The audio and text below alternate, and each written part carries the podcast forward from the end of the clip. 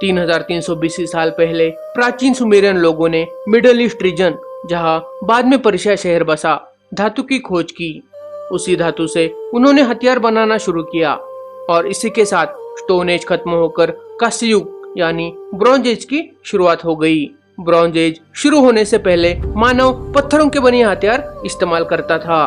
प्राचीन सुमेरियन लोग bronze age में जाने वाले सबसे पहले लोग थे। इसी काल में मानव ने कई नए आविष्कार किए, जैसे दुनिया की पहली राइटिंग सिस्टम और पहिए की खोज, जो आगे जाकर एक बहुत बड़ी खोज मानी गई। मिडिल ईस्ट और एशिया के कुछ भागों में ब्रॉन्ज एज लगभग 3300 बीसी से 1200 बीसी तक चला, जो अचानक से खत्म हुआ और कई प्रमुख सभ्यताओं का भी ब्रॉन्ज एज खत्म होने के साथ विनाश हुआ। कई सारे वैज्ञानिकों को ये लगता है कि मानव 6000 बीसी सालों से कॉपर को पिघलाता होगा।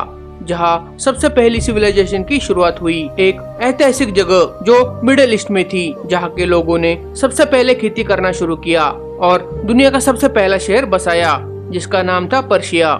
प्राचीन सुमेरियन लोगों ने सबसे पहले कॉपर में तीन धातु को मिलाया और ब्रांज धातु का आविष्कार किया, जो कॉपर से ज़्यादा मज़बूत और ज़्यादा टिकाऊ था। जिस कारण हथियार बनाने के लिए ब्रॉन्ज धातु का इस्तेमाल किया जाने लगा। अलग अलग सभ्यताओं ने अलग अलग वक्त में ब्रॉन्ज एज में प्रवेश किया। जैसे ग्रीक सभ्यता ने 3000 बीसी में ब्रॉन्ज का यूज़ करना शुरू किया। ब्रिटिश आइल्स और चाइना ने बहुत देर से लगभग 1900 बीसी और 1600 बीसी में ब्रॉन्ज का इस्तेमाल करना शुरू किया। ब्रॉन्ज एज में बहुत सारे राज्य ताकतवर बने और उन्होंने अपना व्यापार चारों तरफ़ फैला दिया। उसमें सबसे प्रमुख थे मेसोपोटिया सभ्यता से सुमेर और बेबोलोनिया और एंशंट ग्रीक सभ्यता से अथेंस चौथे मिलीनियम के आते आते सुमेरियंस ने कई बड़े शहरों की स्थापना की इंक्लूडिंग इरुडू और उरुक, जो आज सदन इराक के नाम से जाना जाता है। सुमेरियंस ने सबसे पहले ब्रॉन्ज का इस्तेमाल किया और इन्हीं लोगों ने सबसे पहले खेती के लिए कैनल सिस्टम भी बनाई। इसी के साथ समेरियंस ने क्यूनिफॉर्म का भी आविष्कार किया, जो दुनिया का पहला राइटिंग सिस्टम था, और इन्होंने पिरामिड टेम्पल्स बनाए, जिन्हें जिगुरेट्स कहा जाता है। बेबलोनिया राज्य ब्रॉन्ज एज में 1900 बीसी का अराउंड एक प्रमुख राज्य के तौर पर उभरा, जिसकी राजधानी का नाम बेबीलोन था। और यहाँ जो लोग सबसे पहले आए, उन्हें एमोराइड्स कहा जाता है। एमोराइड किंग हमुराबी ने दुनिया के सबसे पहले संपूर्ण लीगल कोड सिस्टम तैयार की। जिसे द कोड ऑफ़ हमोरबी कहा जाता है, जिस कारण बेबीलोन समेरियन सिटी उरुक से भी ज़्यादा ताकतवर बन गया।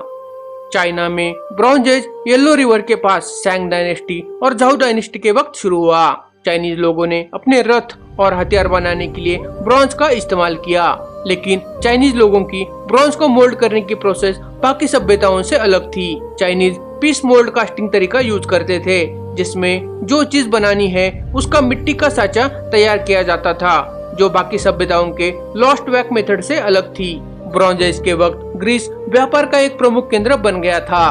3200 बीसी ग्रीस में ब्रॉन्ज एज साइक्लेडिक सभ्यता के साथ शुरू हुआ, जो ग्रीक मेनलैंड के दक्षिण पूर्व साइक्लेडिक आइलैंड पर विकसित हुई थी। कुछ सालों बाद क्रेट आइलैंड पर मिनियन सभ्यता का जन्म हुआ, जो यूरोप की पहली आधुनिक सभ्यता थी। ये मिनियंस लोग व्यापारी थे, जो लकड़ी ऑलिव ऑयल वाइन और डाई को इजिप्ट और साइप्रस को निर्यात करते थे। और रॉ मटेरियल जैसे कॉपर टीन आइवरी और बहुमूल्य स्टोन्स को आयात करते थे। 1200 BC Middle East North Africa और भूमध्य यूरोप में ब्रॉन्ज एज अचानक खत्म हुआ। ऐसा माना जाता है कि ब्रॉन्ज एज के खत्म होने का समय बहुत ही हिंसक और हानिकारक था। जैसे ग्रीक एंशंट इजिप्ट खत्म होने के कगार पर थी और इन सभ्यताओं के प्राचीन शहर खाली हो रहे थे। प्राचीन व्यापार के मार्ग विलुप्त हो गए थे और इन सभ्यताओं का शिक्षा का प्रमाण भी धीरे धीरे कम हो रहा था। ब्रॉन्ज एज खत्म होने के कई सारे कारण हो सकते हैं। हिस्टोरियंस को ये लगता है कि नैसर्गिक आपत्तियों की वजह से कुछ राज्य खत्म हो गए। पुरातत्व सबूतों से हम ये अंदाज लगा सकते हैं कि 1250 से लेकर 1000 बीसी तक भूमध्य रीजन में एक सूखे की श्रृंखला आई थी। इस कारण इस रीजन में बसे हुए राज्यों का विनाश हो गया। कुल मिलाकर हम ऐसा मान सकते हैं कि भूकंप, सूखा, युद्धजन्य परिस्थिति और आदिवासियों का आक्रमण ब्रॉन्ज एज के विनाश के लिए कारणीभूत रहा। 1200 बीसी में ब्रॉन्ज एज खत्म हुआ, जब मानवों ने ब्रॉन्ज से भी ज़्यादा स्ट्रॉन्ग मेटल ढूंढा, जो था आयरन